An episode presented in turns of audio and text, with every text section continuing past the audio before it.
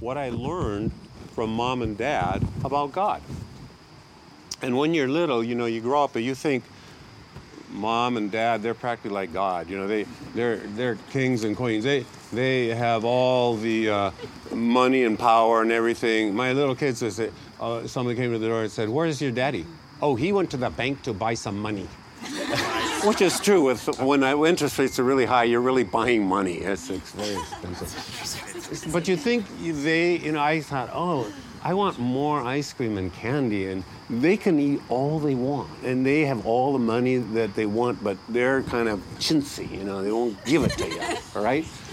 And you have to share and do stuff like that. It's no fun. And uh, so we try to coax them to get more money. And and stuff. But um, you know, it's sort of when you start out as a Christian, you go like, okay, God has all the money He wants, and He can do anything He wants, and He should, you know, give me more stuff and make life easier for me. And you're grateful, you know, for your parents and God to protect you and provide for you and all that, but you always want more. And you pray for more. And like I said, you know, with Ducky, you know, if more doesn't come, then you start going like, yeah, God's being a little chintzy with me, right? And I've been praying hard and going to church and doing, being, trying to be good, you know, but uh, I deserve more, and He doesn't give me more.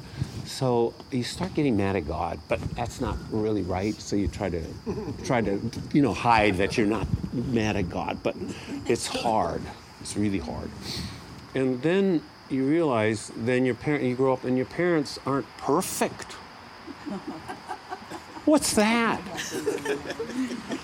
you know, they believe in God and they tell you to be good, but sometimes they're not good. What's going on, you know? And so that's the time of disillusionment. And with God too. You know, you go like, well, God's all powerful, right? He can do whatever he wants. And uh, he's supposed to be loving, right?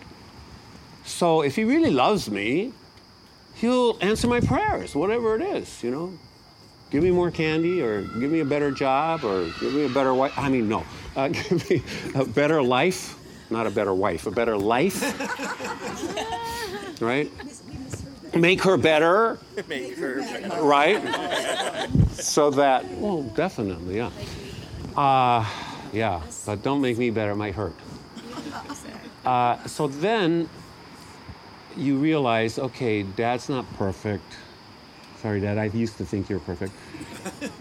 and you have a disillusionment. But you know something that helped me? Dad said, and he told this to others too. He said, if you see anything good in me, thank God. If you see anything bad in me, blame me. I thought that's good. That's so good. It's sort of the idea of uh, people say, "Well, look at these Christian countries that are warring against each other. It's, it's horrible. It's a, it's a disgrace."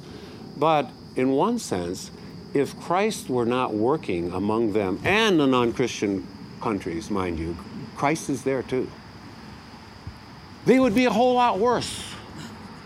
And it's the same with us. I am not very good at all, but I would be a whole lot worse if I didn't have the Lord.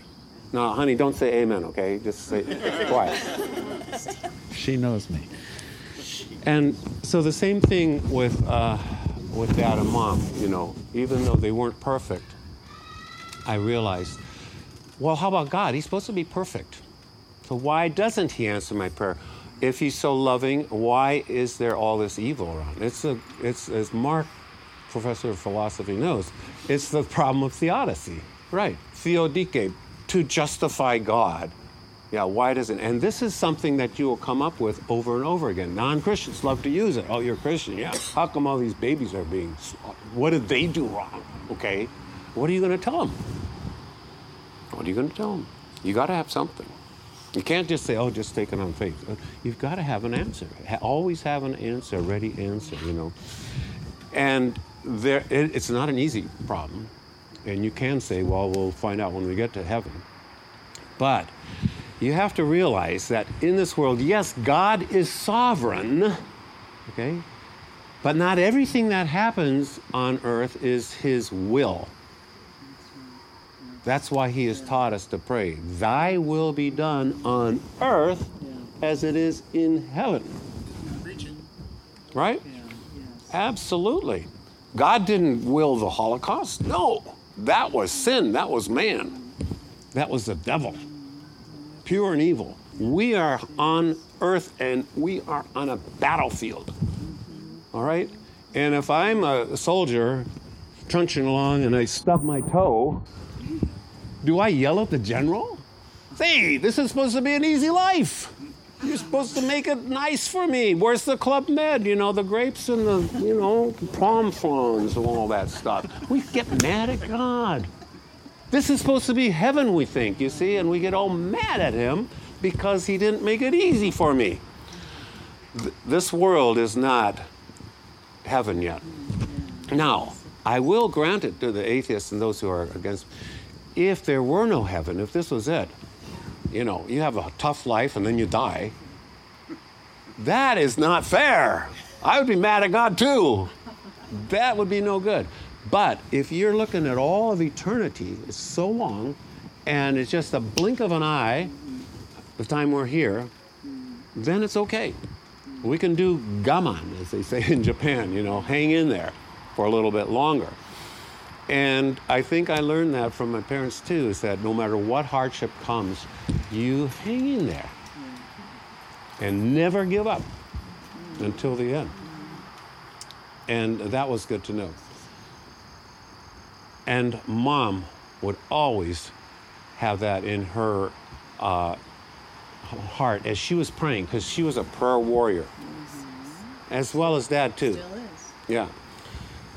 But people would come to her, you know, because they knew they wouldn't be condemned and they'd be encouraged, but also she would pray and that her prayers would be answered.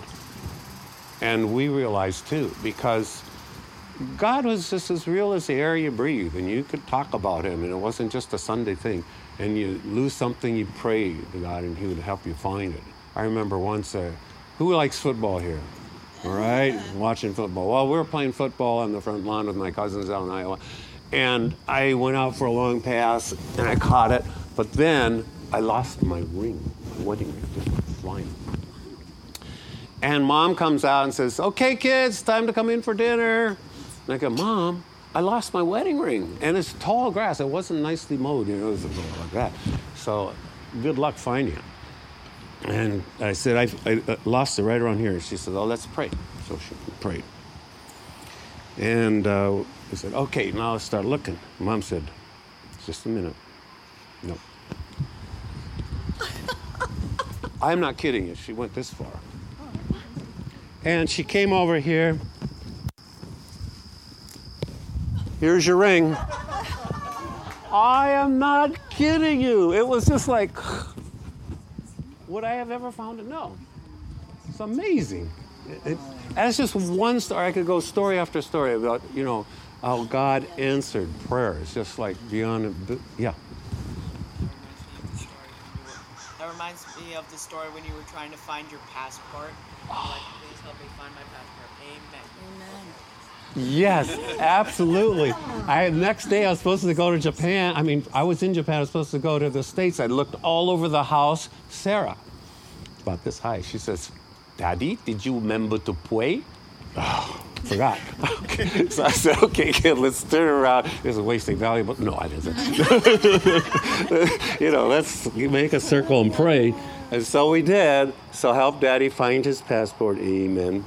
And you know, like those TJ bags, they double bag it so that you know it had slipped in between the two bags. I would have never found it. And my hand, and I said, Amen. Boom. Went right down and hit the passport. Amen. Boom. There it is. You know, God does, He loves, He has a sense of humor. You know, I was just thinking about this sermon as I was driving. Just the other day, we came up to a place I wanted a close place to park and I just had this prompt pray. Yeah, right. Pray for a parking. Isn't that kind of uh, illegal, you know? illegal. like yesterday, Mark was watching the, the game. We were watching the, the Notre Dame game with Mark, you know? And Miriam starts praying. what is that? Said, Miriam, don't you realize that's illegal? That's 10 yards against you if they discover. Yeah, 10 yards. Yeah, it's, it's terrible. But yeah, she prayed. And her prayers weren't very effective. Yeah. they lost. But here, okay, so I just had the little prompting, pray. Yeah, that's stupid.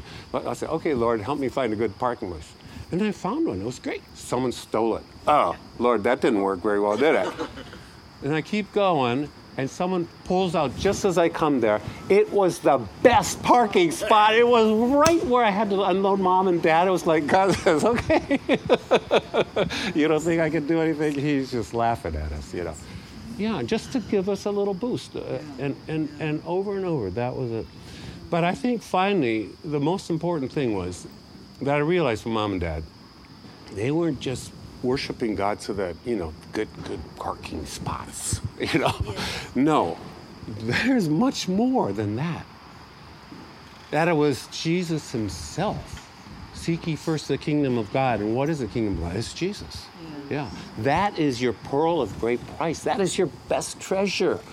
And to seek him and to be close to him, to love him and enjoy him. Like I was telling Paul, what fun is religion if you don't have Jesus? It's just boring. it's just obligations, right? And that's what I learned from mom and dad that he is the one that we are looking for. We're not using him to get stuff, letting him use us to love him and to help others. Amen. Miriam?